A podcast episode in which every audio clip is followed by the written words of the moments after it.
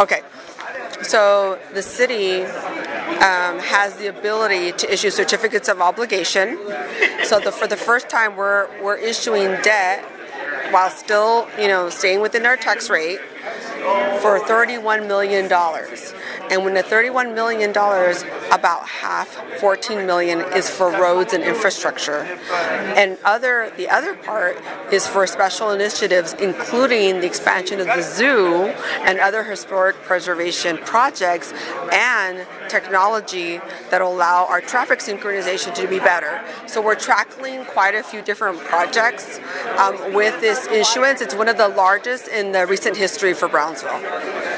Tell the tell the residents of Brownsville why this is important. It's important because we have mil- millions of dollars of needs with roads and infrastructure. It's probably the number one pain point or complaint that the city has.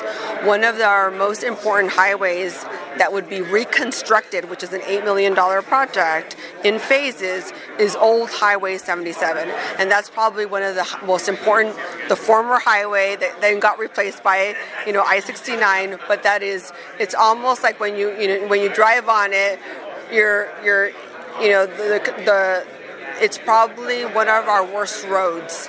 And so now we'll be able to do full reconstruction um, on that. And really, it is also along a lot of hotel, like a hotel corridor. So it's very important from an economic development perspective and also for our residents as well. So we were awarded $4.7 million, almost $5 million for the, by the Federal Transportation Administration as part of, as part of the United States Department of Transportation project.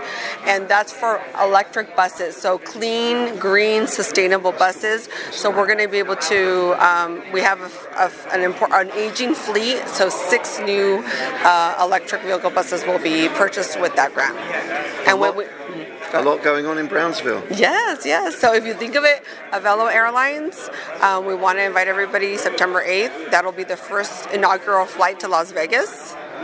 Um, so we're very excited because it's 4.7 million for the transportation, and then Avelo Airlines takes off September 8th, and then the 31 million in bonds, 77, Old Highway 77 is really instrumental. It's a big important part of that project.